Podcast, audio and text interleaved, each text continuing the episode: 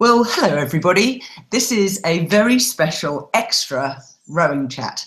Hi everybody, I'm Rebecca Caroe from Row Perfect. This is an extra rowing chat with Adrian Ellison, who as you can see is for once actually in the same room as me. He's visiting New Zealand because he's been here for the World Masters Games. Adrian, welcome to Rowing Chat. Thank you very much. Nice to be here. Now, you're an Olympic coxswain. You've been here coxing with various crews. Can you tell the listeners just a little bit about yourself and your background in rowing? Okay. Uh, I started coxing when I was at Reading University back in the UK. I was persuaded to uh, get involved because I was the right size. And eventually I ran out of excuses for saying no. So I got dragged down to the rowing club and I just got hooked within about 10 minutes. And that was way back in the late 70s. I was lucky enough to be in the right place at the right time uh, two or three years after that, that I managed to get onto the British national team in 1981. And I stayed on the team from 81 right the way through till 93. And in that time, um, I won Henley, I think about six or seven times. I won two World Championship bronze medals. I won an Olympic gold medal, Commonwealth Games gold medal. And I was in two or three boats, which at the time set world best times. So I had a pretty good time of it. And were you mostly in eights? Everything. Uh, back then, the international scene still contained coxed pairs and coxed fours. The first international boat I ever coxed was actually a pair in 1981. And then that pair went into a four the following year. I was in the Olympic four in 1984, and I also steered a number of top level 8s mm-hmm. So everything. So tell us about your very first coach. Who do you remember at the university teaching you the beginnings? Uh, there was a guy called Tony Martin uh, and another one called Tony Tinkle, who were coaching at Reading University. And um, again, I was just very lucky, I guess. I was put into the novice eight with um, a very enthusiastic coach who helped me to pick up the basics of coxing, steering, and knowing what to say and what to do. And I was also lucky that the coach of the first eight was at the time the chairman of the British Amateur Rowing Association. And I guess he must have recognized a tiny little bit of talent. Uh, and he put me in the right place at the right time to ultimately end up getting into the team three years later. So tell us a little bit about the international side, because obviously it was still an amateur sport in those days, and people rowed and had jobs, or were students and rowed. How did they run that first selection? Uh, the first time I got onto the team in '81, I was just down at one of the Putney Rowing clubs, meeting up with a friend, and there was one of the board of selectors who was down there as well. And he said to me, um, You need to make a couple of phone calls. Penny Chuter's uh, national squad eight had just been beaten at Henley Royal Regatta by what was basically the Oxford Blue Boat with a couple of international subs put in as well. So Penny's eight was going to go back into the melting pot and they were going to create a new eight from her boat and the Oxford boat and the University of London under 23 8, which had just won the gold medal in the under 23s. And I was recommended to get in touch with uh, the coach of the Oxford boat, Dan Topolski, and the coach of the UL boat, Rusty Williams.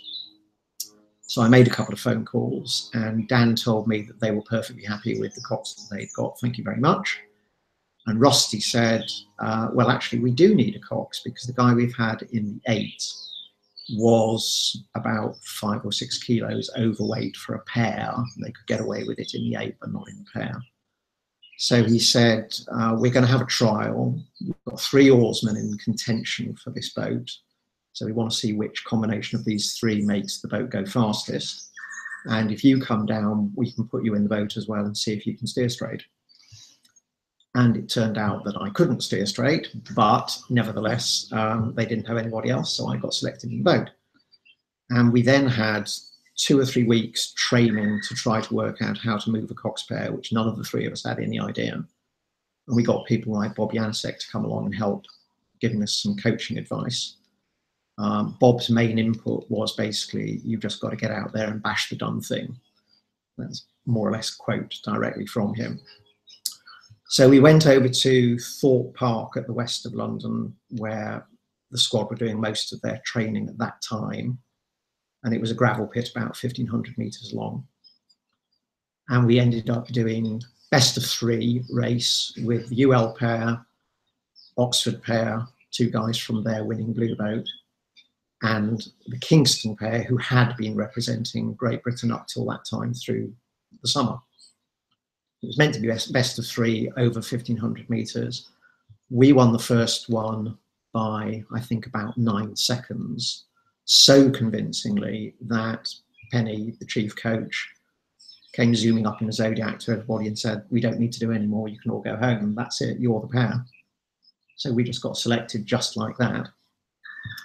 And we then had about a month uh, of training as the Cox pair before we raced in Munich in the World Championships. And we were all very green and naive and innocent about it all. We, we knew we were going fast from the times we were doing on the training camp, but we had no idea how fast. In our heat, we were drawn against all three crews which had won medals in the Moscow Games the year before. Um, but again, we, we were so green and naive, it didn't really faze us or get us worried or nervous or anything. We won the heat, and that put us straight into the final. We then discovered we were the first ever British cox pair to get into a World Championship final, which was interesting. Uh, and in the final itself, we just managed to get a bronze medal ahead of the Czechs by about about all. So we were not only the first pair to get into a final, but we were obviously the first one to get a medal as well. And at that point, um, it was, to be honest, relatively easy to stay on the British team. There were not that many outstandingly good coxes competing for places. And there were three places because there was the pair and the four and the eight. So unless you really messed up, um, you could pretty much stay there as long as you wanted to. Um, if you had the ability to to do the training around having a job of some sort. Okay, so let's just pause there for a moment. So early 80s, athletes were self-funded. Yeah. You trained once or twice a day Yeah. at a dispersed location, so There wasn't a centralized training center. That's right. Um, and had you finished your university studies at this point? Yes, I'd finished university and I then went into radiography training, um, which was a three-year diploma course. And again, I was lucky that the principal in charge of that school was very, very supportive of my trying to get into the national team and then being in it, um, to the extent that I was given permission to pretty much do whatever the training requirements were. And so long as I, I got the grades in my training Mm. um, professionally, then that was perfectly acceptable. So I, I was I was lucky again in that situation. So how did the training year pan out? I'm guessing the World Championships were in August, early September. Um, how did things work out as um, as a coxswain? Did you start in October, or Oh, you remember? going a long way back, yeah, I think um, the winter's training would start in October, and um, we were out on the Tideway because I was with University of London Mhm. then, even though I wasn't actually officially affiliated to the university. And we did a lot of long distance training on the Tideway, um, four times at weekends, and I think the guys were out on the water once during the week uh, and the rest of the time they were doing quite a lot of gym work. Mhm. And I felt that I ought to be present for as much of the gym work as I could, just to be there as a presence, um, but I never actually did anything physical like a lot of coxes do to keep their weight down. I was lucky that my weight was pretty much exactly right all the time. So I, I never felt the, the need to do a lot of athletic work to, mm-hmm. To keep my weight down. I didn't need to do that. So after that first year where you got your way into the Cox pair, what happened in the lead up to the 84 Olympics? Everything changed year after year. It was almost um, like just throwing everything back into the melting pot after every World Championships and start again with new crew combinations. And I remember there was quite a big debate over whether or not it would be better to leave crews alone, but it never seemed to happen. Mm. So when did they select in the year? Uh, it was always pretty late. It was usually around about May. Mm-hmm. Um, but in 84, it was a slightly different situation. The chief coach, Penny Chuter, decided at the very beginning of 84 that she was going to split all of the rowers into groups, depending upon whether she felt they were best suited for fast or slow boats. So there was a group who were going to end up being selected for the, the eight and the Coxless four. And there was another group who were going to be selected for the Cox four and the Cox pair and myself and one other Cox was allocated to that group. Mike Spracklen was, was coaching it um, because it also contained Steve Redgrave, who at that time was aiming to be selected as the single sculler. And I think Mike and Penny reached a compromise where Steve was going to be allowed to continue training in the single uh, and then race the very first race of the international regatta season at Mannheim in the single on the understanding that he would then go into the four for the second day of that regatta. Mm-hmm. And then a decision would be made about which boat he would be allowed to continue in for the rest of the year. So he was at this point how many years into his international career? He was obviously already known to be a talented athlete. Yeah. He had first represented Britain on the senior team in 81. Right. So same year as you? Same year as me. he had mm. been a junior international mm. at least one year before mm. that in a double with Adam Clift. Um, and what Mike did with us was he got everybody training in pairs alongside each other. So it was very, very competitive, right the way up to uh, a training camp we did in Sabaudia in Italy over Easter when the four was first put together. And initially, that four was going to be Martin Cross at stroke, Andy Holmes behind him, Richard Budgett at two, and John Beattie at bow. So, in fact, that was three of the previous year's Cox 4 mm-hmm. And we raced that combination on the Saturday at Mannheim and won.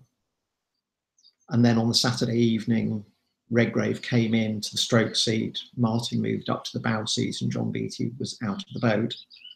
And we went out for a paddle, and within 10 strokes, it was immediately obvious that the boat was phenomenally powerful and fast.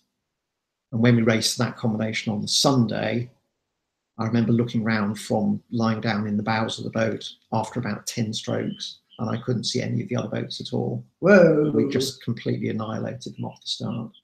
Gosh. And I don't recall there was ever any discussion as to whether Redgrave would continue in single or be in the four. I think it was just immediately taken for granted that that was the fall, and that's the way it stayed from then on. Fascinating. So, uh, very interesting. A very different way of selecting crews, of course, than what we're used to nowadays with a rather more formal regatta format. So, what else is there to learn from your experiences of 84 because an olympic gold medal is uh, an amazing achievement. And of course your members of your crew have written and spoken about it but i've never heard you talk about the experience.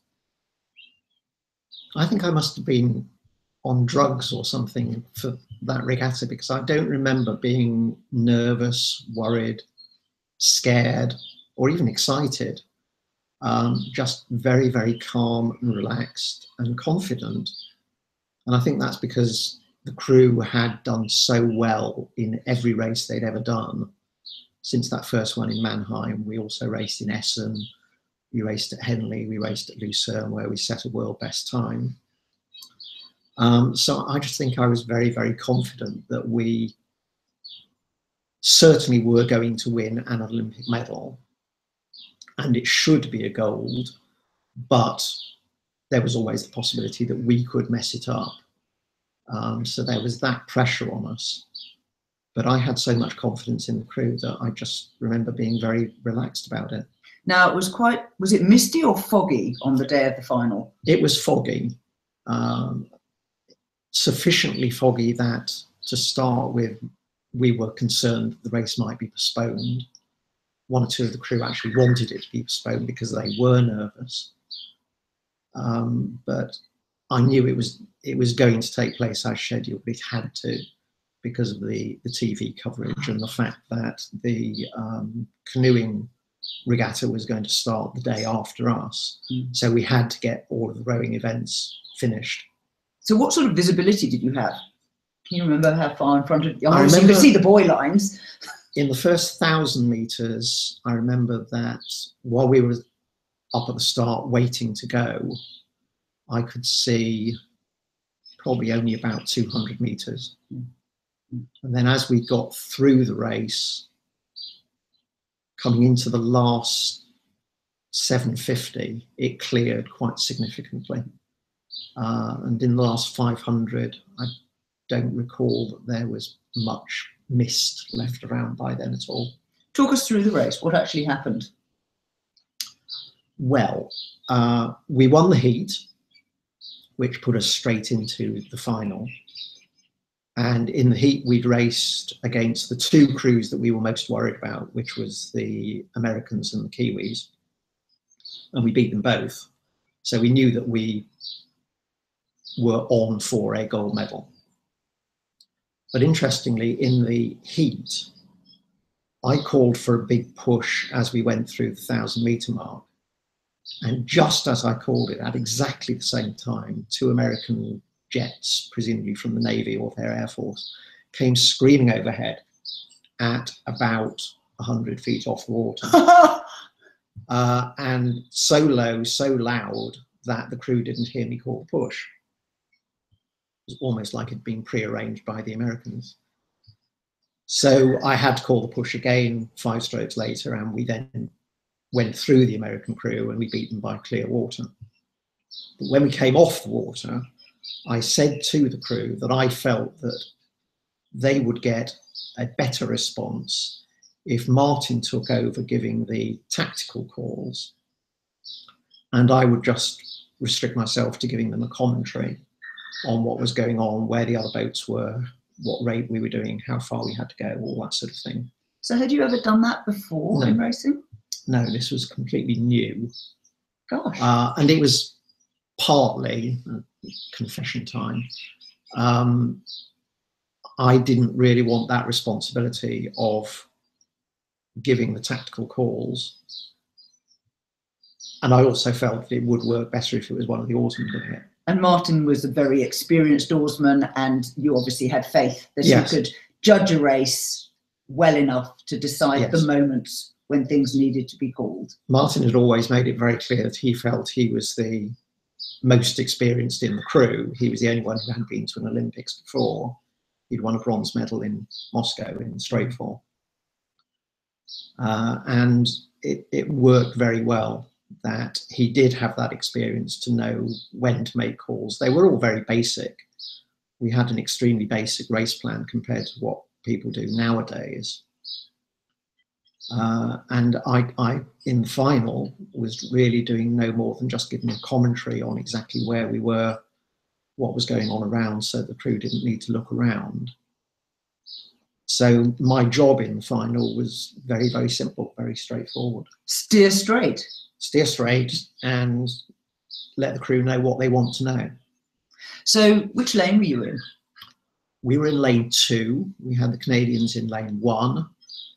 We had the Kiwis in three and the Americans in four. Um, I don't remember who was in five and six. I think the West Germans were in five. I can't remember who was in six. But it was really just a two horse race right from the very, very start. There was just us and the Americans. We planned to get in front of them right from the very start and be able to control the race and dictate the race from the front. And that just didn't happen because although we had a good start, they had an even better one. And a bit like in the fire, in the heat, they went ahead of us within about the first 20 strokes. And I remember just looking across and being able to tell my crew I'm level with the American strokes feet and being that precise. And every minute or so looking across and saying exactly the same thing again and again and again, just saying I'm still level with his feet. Martin started calling pushes at a thousand, and we had our first push at a thousand. And I looked across five strokes later and I was still level with the American strokes feet, so nothing had changed at all. Had another push, 750 to go. Five strokes later, I look across and I'm saying, I'm still level with the American strokes feet. Nothing had changed at all. 500 to go, Martin calls another push, and we move up maybe one seat, and then the Americans move back. So I'm still level with the American stroke feet. By this time, I'm actually starting to think this isn't going according to plan. Um, we've got to do something fairly special here because we've never been in a situation like that before. We've never been that close to the end of a race and been down. And with 250 to go, Martin calls one final push. And to this day, I remember the tone of desperation in his voice. It was definitely different to any of the previous three calls. And something changed, almost like somebody turned a switch on. And we, we started moving very, very fast. And within a couple of strokes, I looked over again and I was able to say, I'm now level with three man.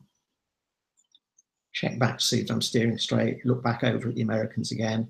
And we were moving so fast, I even missed being able to say I'm level with two. By the time I looked over, I was level with bow. Told the crew, three strokes later, look again. I'm level with Cox. Three strokes later, look again. And I said, we're ahead. Um, three or four strokes later, I look back and I'm level with their bow ball. So I tell the crew, we're a canvas up, last 20.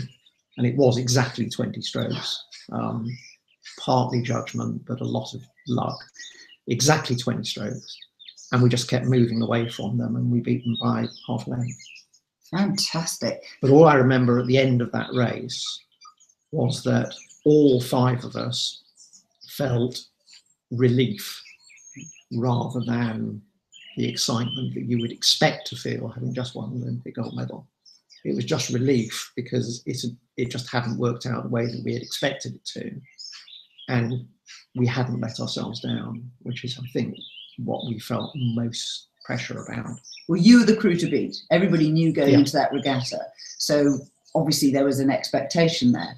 But do you not feel that the successful execution of not just plan A, but in your case, plan B as well, is the definition of a skillful racing rowing crew?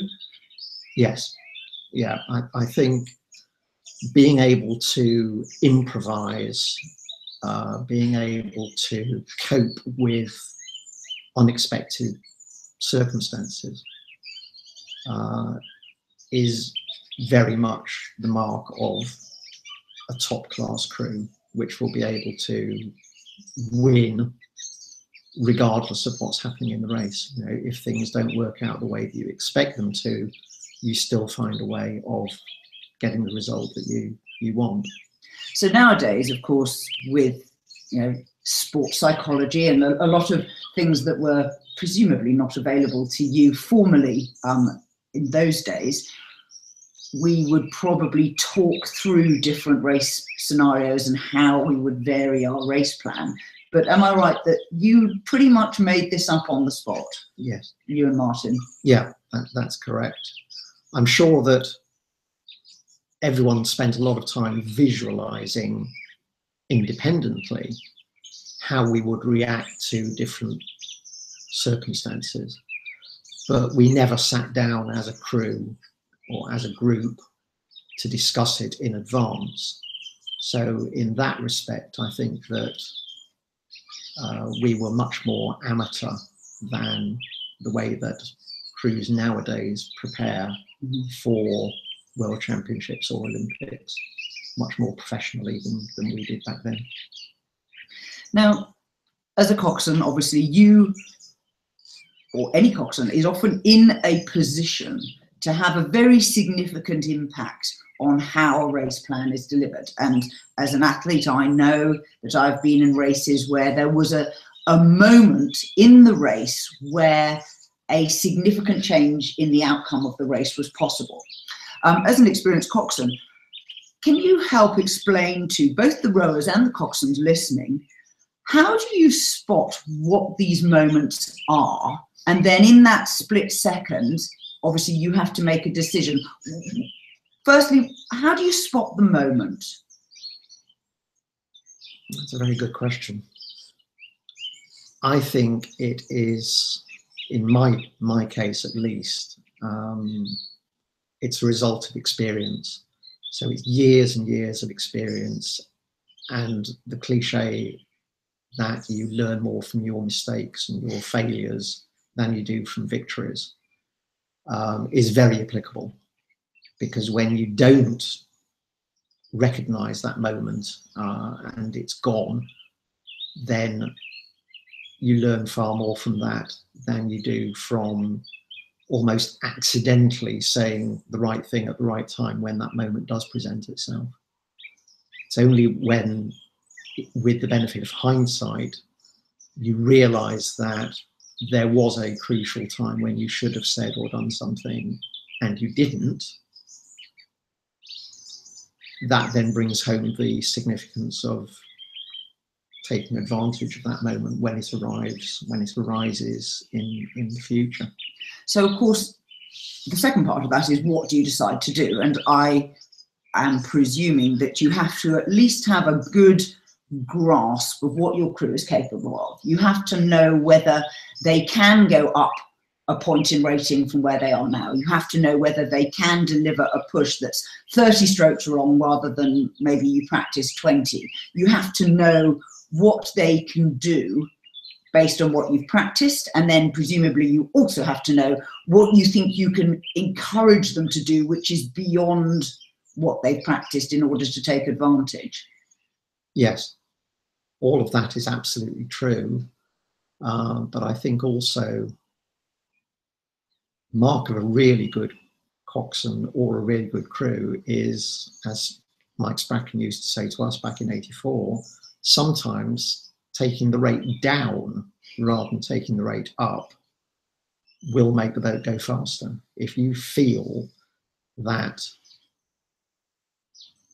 the crew is wheel spinning, rushing, um, rowing slightly short, which it's very easy to do in a race situation, particularly in a in a close race. With the benefit of experience, you may feel that the most appropriate call is actually to get the crew to steady and just be a little bit more patient and row a little bit longer, and they will go faster as a result. And it, it's really I can't think of anything other than experience which t- tells you what is the correct call to make. From my own personal experience, I learned an enormous amount about how to read a race and what calls to make to take advantage of the position you're in from a lady called Kate Groves, who you also know.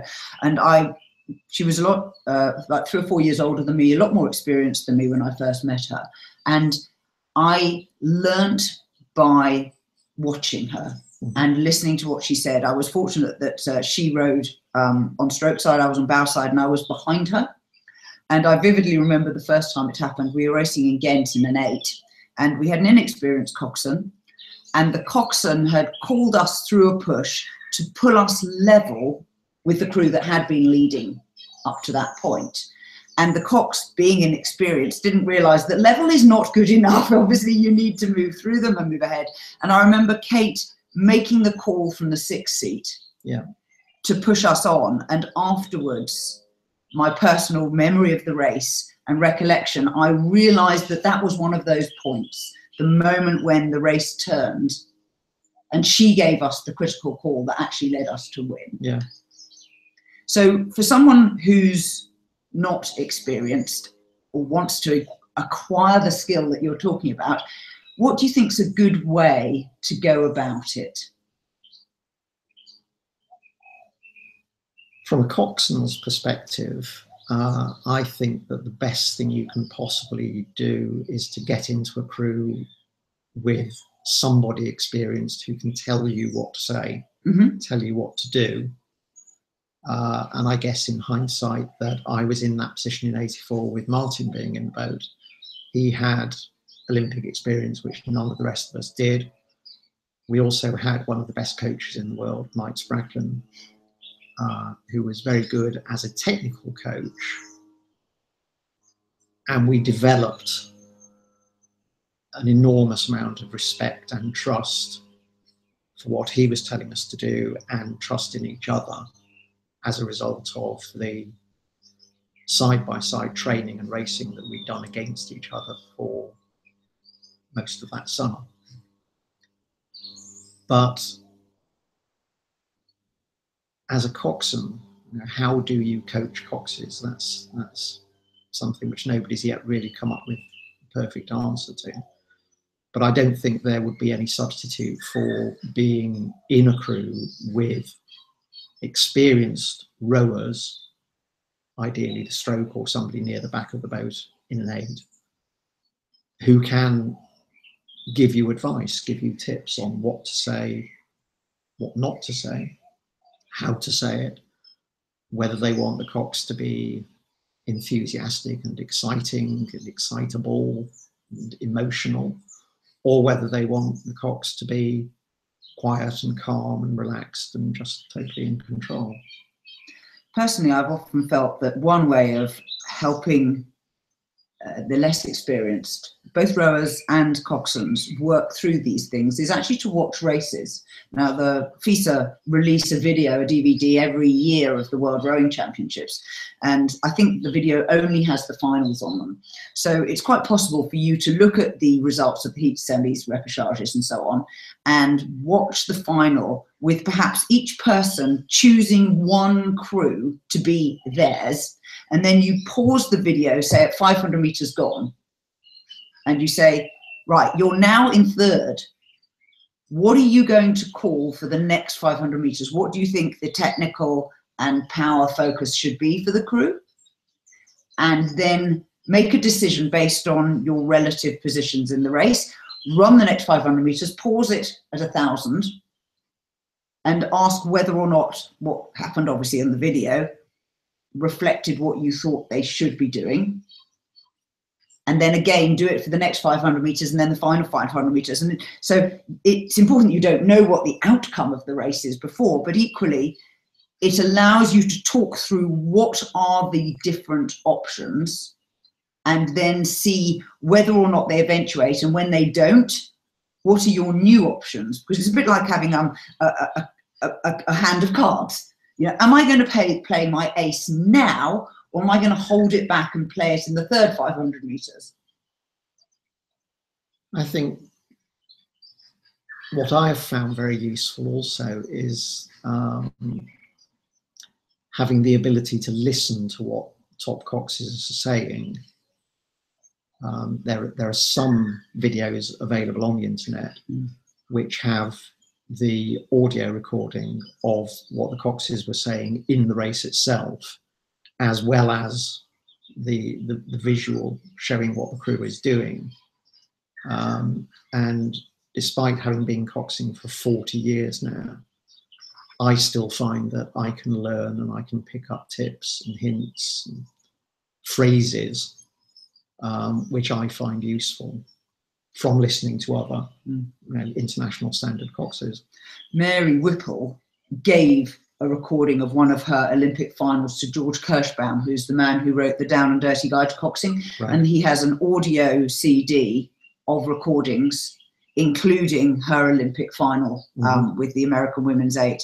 And uh, I was privileged at one point to meet her and she said to me, you know, I really regret letting him use that because, of course, she then did a second Olympic cycle. Yeah. And of course, all her opponents knew what her race plan was because they'd all heard her recording. Yeah.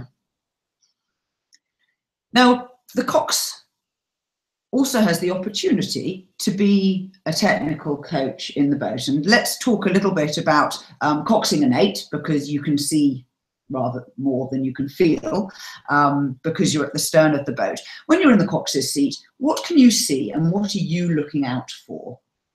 When you're coxing in an eight, um, first of all, you can't see where you're going. Uh, I always use the analogy, it's a little bit like driving a car with newspaper over the windscreen. So you have to keep looking around to see where you're going. What you can see is all eight blades and half of the shafts of the oars. And you can see one or two bodies as they tend to scissor in and out um, with people swinging around the riggers. But most of what you can imply or infer that the crew are doing is based on your observation of, of the oars themselves. So let's talk through exactly what's the first thing you're looking at at the oars. Um, basic timing. Are they actually entering the water together? Are they leaving the water together? And then also looking at the height of the blades off the water on recovery, whether or not they are remaining parallel, um, or if there's any discrepancies in timing which are showing that somebody's moving the handle too fast or too slow relative to stern pair. And the, the most easy thing to pick up, easiest thing to pick up is whether or not the blades are slicing through the air back towards the stern before they reach the water. At the catch. At the catch, which is really the the most common error, even in international crews, which shows that um, usually it, the leg drive is coming on too early before the blades are actually in the water. And if I see anything like that, then I can tell the crew what I'm seeing, mm-hmm. what they need to do about it, and um, just give them a basic command to, to make a change. I think that's a very critical point for coxswains to acknowledge that until you've worked with the crew for a long time and practiced a lot of things together, that making the change call needs to explain how to make the change, not just what the change is that's needed, so that everybody is trying to do the same thing, which might be pushing your handle diagonally upwards and away from you, or it might be a different description. But I feel personally that I've been in a lot of crews where the coxswain doesn't explain how, they just explain what. Right. Now, uh, my my concept is that in training, you need to give a full comprehensive description of what the problem is, mm-hmm. how to correct that problem, when to correct that problem, and also to give feedback on whether or not the change has had the desired effect. Mm-hmm. You do all of that in training so that when you're in a race situation, all of that can be condensed into just one phrase of two or three words and a, a prompt when to make the change, and then a very brief bit of feedback as to whether or not the change has happened and had the desired effect. That's fabulous. So I think any coxswain, however experienced, can follow that precise pattern of commands and observations. Thank you. That's really great.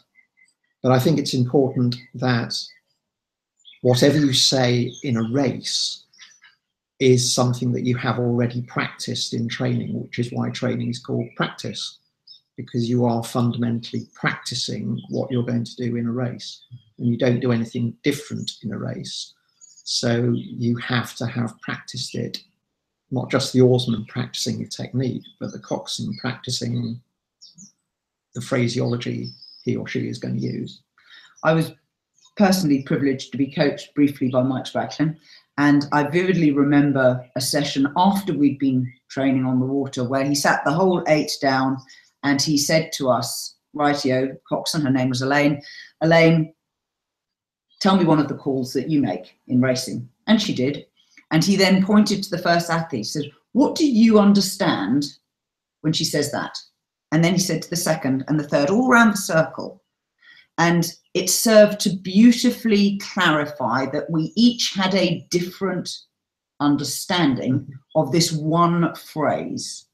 And it really helped because the crew could then go away with the coxswain and together form a single understanding in practice, as you carefully pointed out.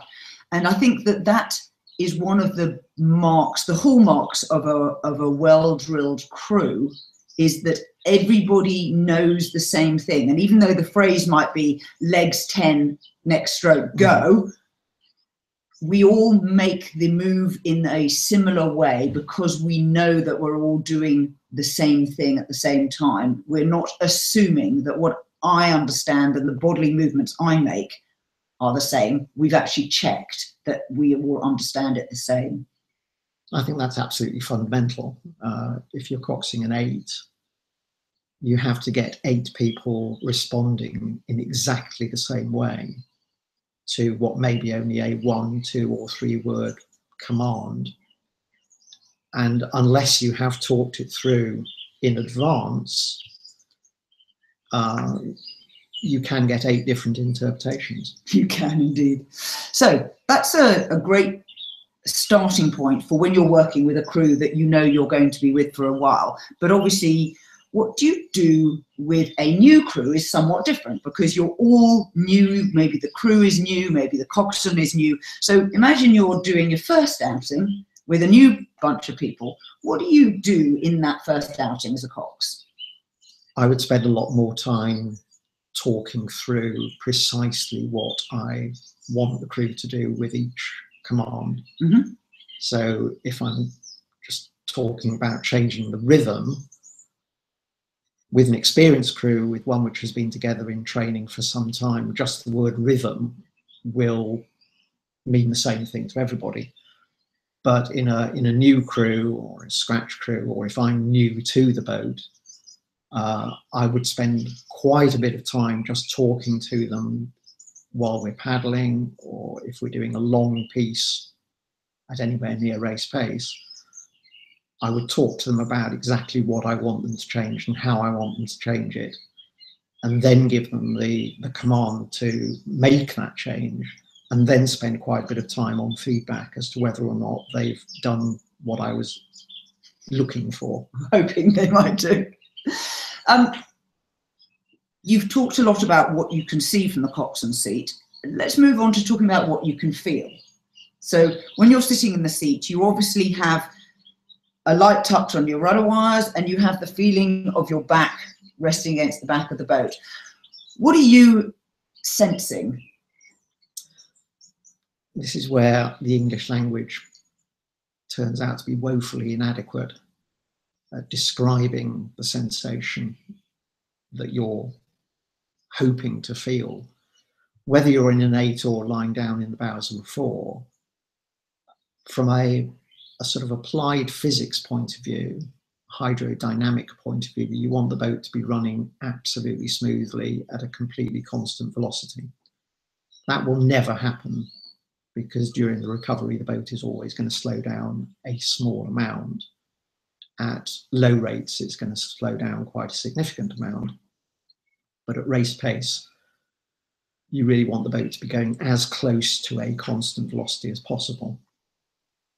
That means that um, what I'm hoping to feel is I'm not being thumped in the back by my backrest. Mm-hmm. I'm not being jerked forwards or backwards. I'm just having a completely steady ride in the boat.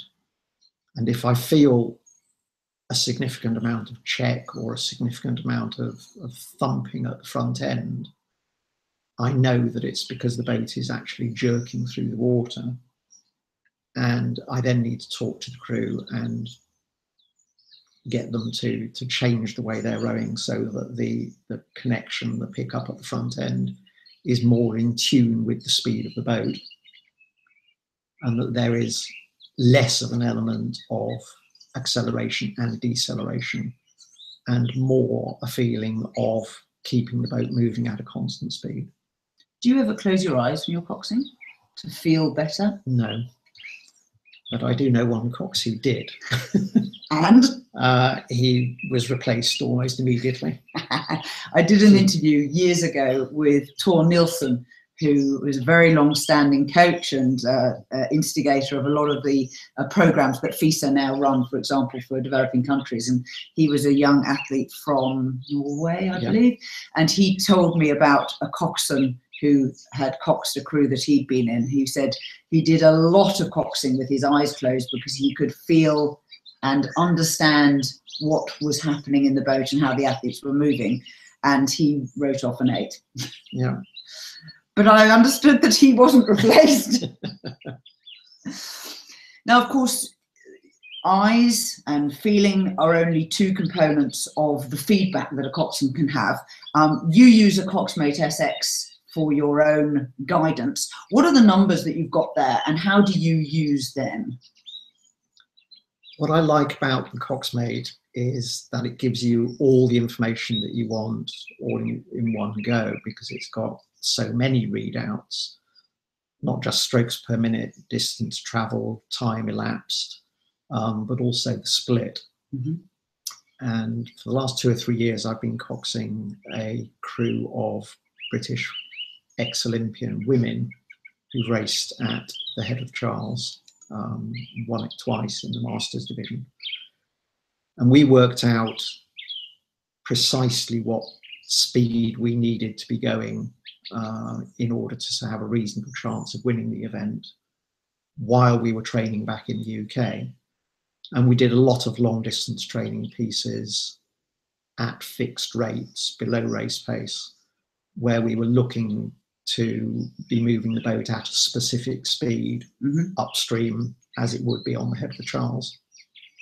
And I found that the the feedback I could get from the Coxmate, specifically looking at boat speed, was probably the most useful thing that we could, we could have, and it, it really helped the crew tremendously to know whether we were on target or even above target, below target, going faster than we expected to. So the athletes knew how hard they needed to work, and then they could try, I'm guessing, to optimize their power delivery so that they weren't at 100%, but they could be skillful technically, they could be powerful, and expend just the right amount of energy to hit the number that you were seeking.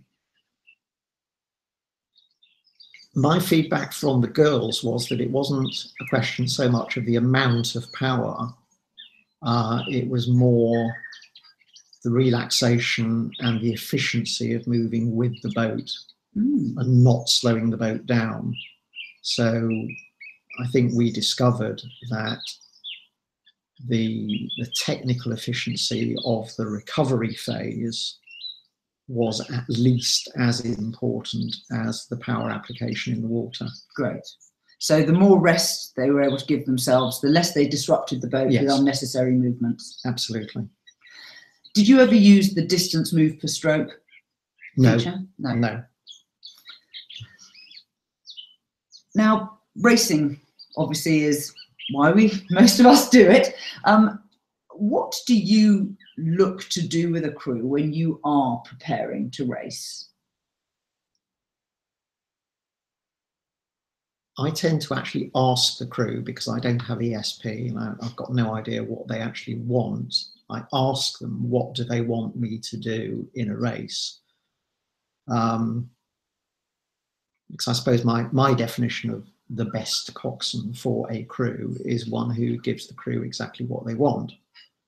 So I need to know from them whether they want me to just give them a commentary, to be almost detached, unemotional, calm, quiet, and relaxed, or whether they want me to get more emotionally involved, Amp it up. amp it up, um, be more encouraging, demanding, and I try to adjust the way that I behave in the boat accordingly. So different crews are really very different. Totally, yeah. I'm going back again to the 84 crew um, and crews subsequent to that with Steve Redgrave on board. It just wanted me to be very relaxed and quiet and calm and really doing no more than giving a very basic commentary. Mhm.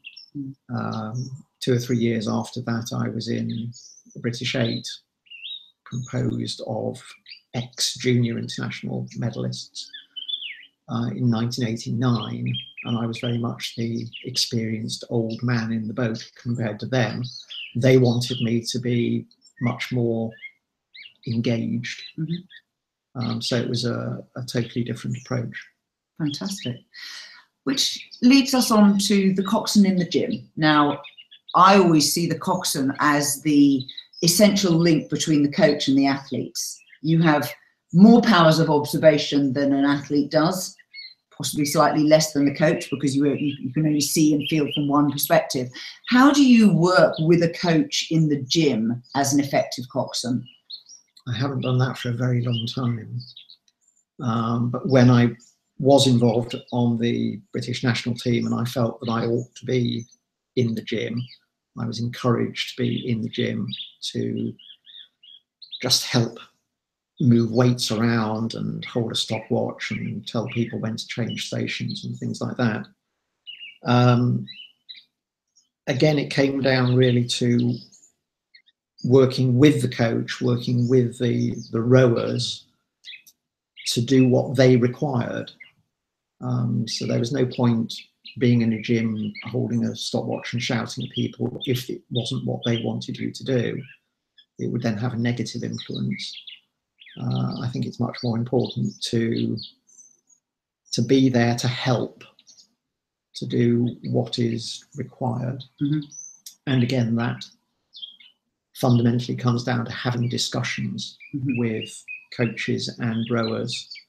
What do they actually want you to do that is going to help them? Uh, and the classic example is when people are doing ergo tests. Oh, yeah. Do they want a cox standing behind them, shouting at them? Do they want a cox standing behind them, giving them quiet encouragement, uh, or any combination of the two? Hmm. Uh, and again, it, it's something that you need to talk through with the individual. You know, what is it they want you to do? What is it that you can do that's going to help them? Mm. Um, you generally want, you know, oarsmen like to have somebody there to help. And it's negative in every possible sense. Um, having somebody standing there who is irritating and annoying and not being helpful. Now, when you're on the water with a coach, either on cycling on the bank or in a speedboat next to you, how can coxswains be effective on behalf of the crew, but also on behalf of the coach? I think it's fundamental that you work with the coach rather than against him or her. So it's very important to listen to what the coach is saying, to pick up the same focus Mhm. and to reinforce it. Does that mean using the same words sometimes? Sometimes it does, yes. Sometimes, um, in particular, if you if you are listening to the coach and you find that a particular phrase, a particular way of describing what the coach is asking for has the desired effect, Mm. then put that into your memory bank and use that same phrase. Mm. But what I do a lot nowadays uh, is spend a lot of time because I've got nothing better to do sometimes, thinking of different ways of trying to describe the same thing.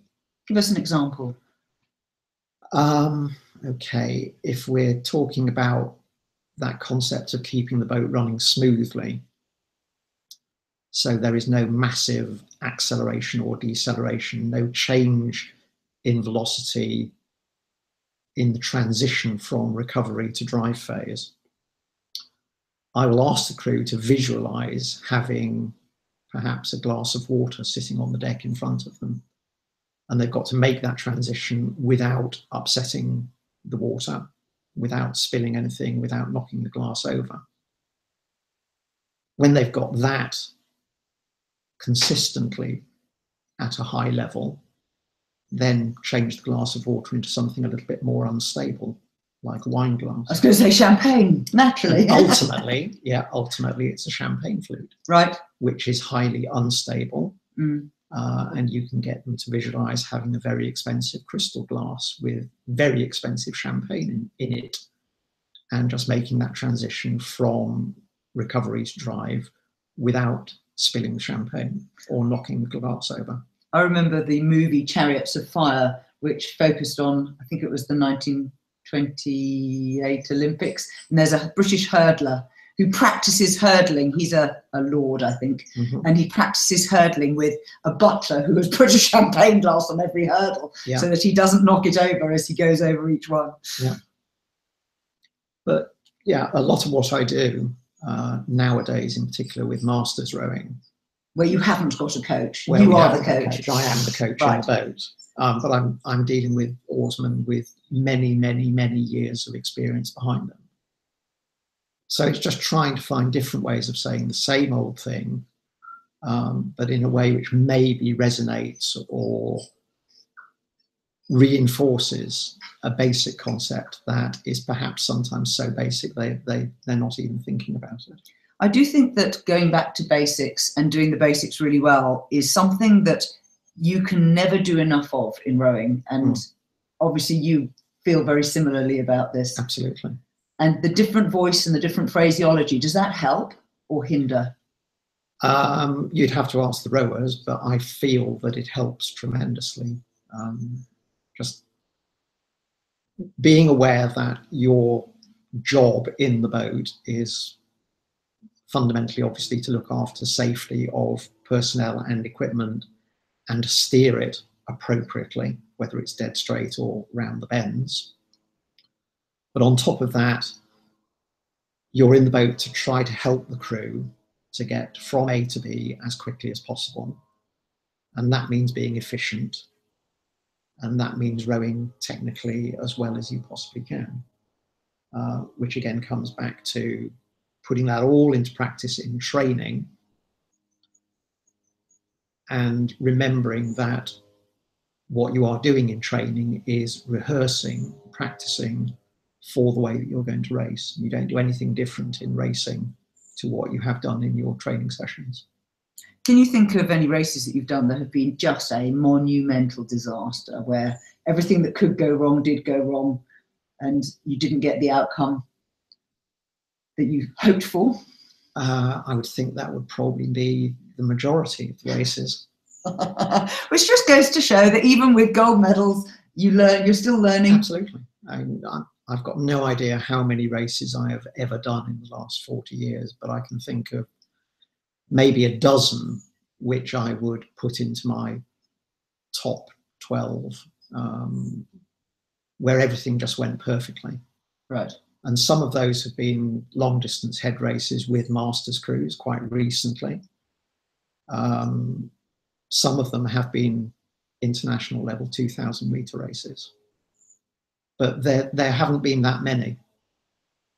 Uh, and it's, it's one of the challenges of the sport that allowing for the fact that there are always external influences like current and side winds and things like that you're still searching for technical perfection, even when you're going as fast as you possibly can. And the second half of the race, um, it's going to be really hurting. And if it isn't hurting, you're, you're not pushing hard enough. And you still have to maintain that technical perfection when it just gets really, really difficult to do so just goes to show how elusive that perfect race Absolutely. is. Yeah. yeah.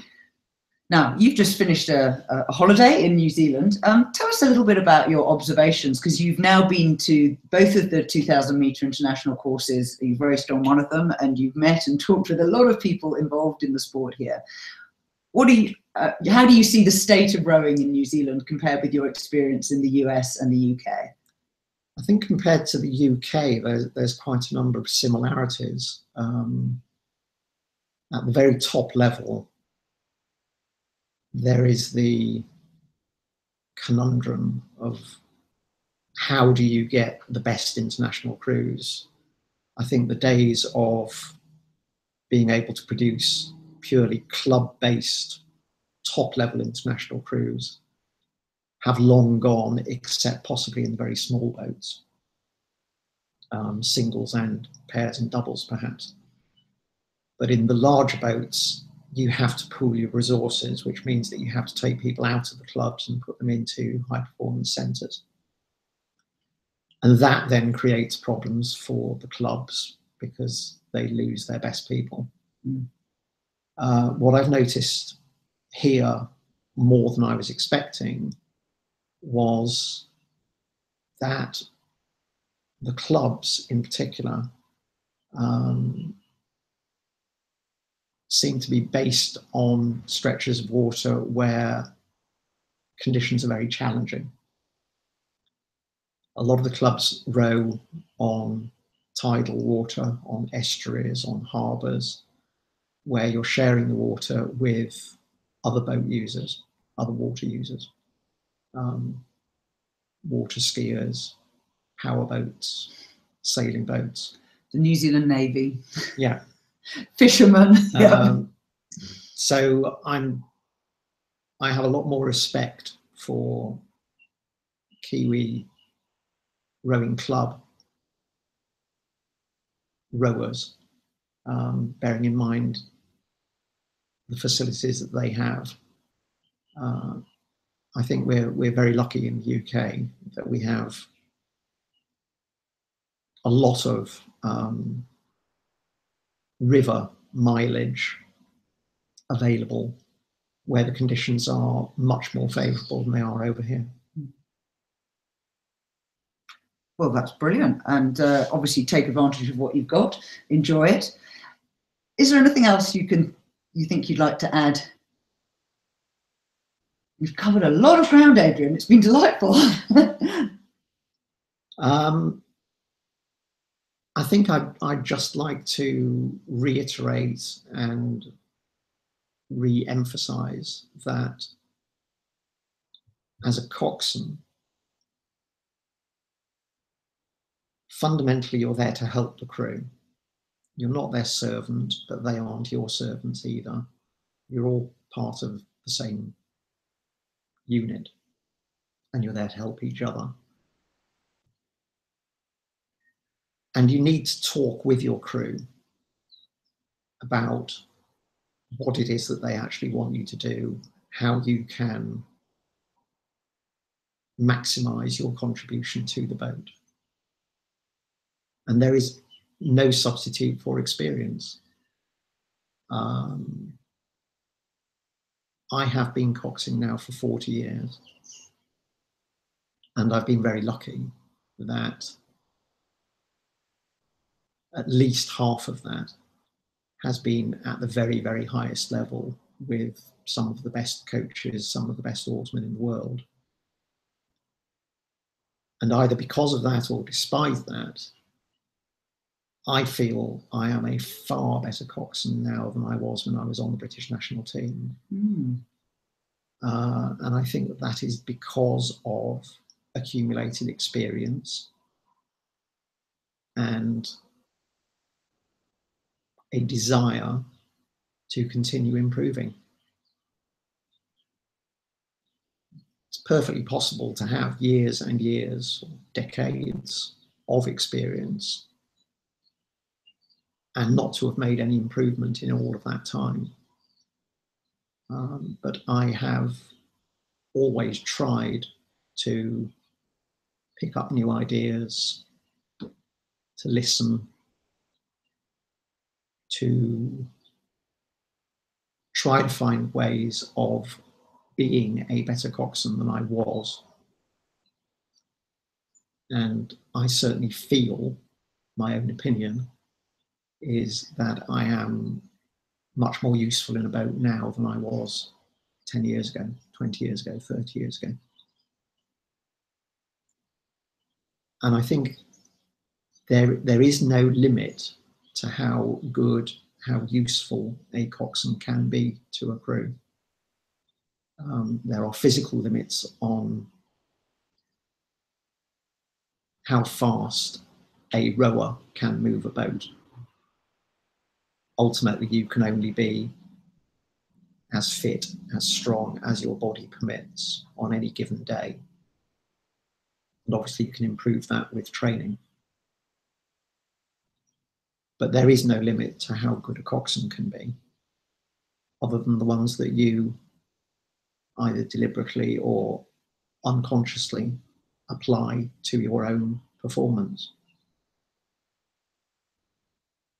Well, that's a goal that I think we can all aspire to.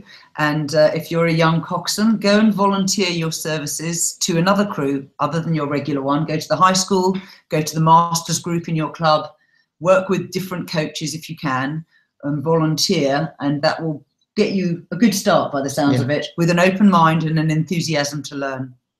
Adrian, thank you. It's been an absolute delight doing a rowing chat with you. And till next time, everybody, goodbye. Bye.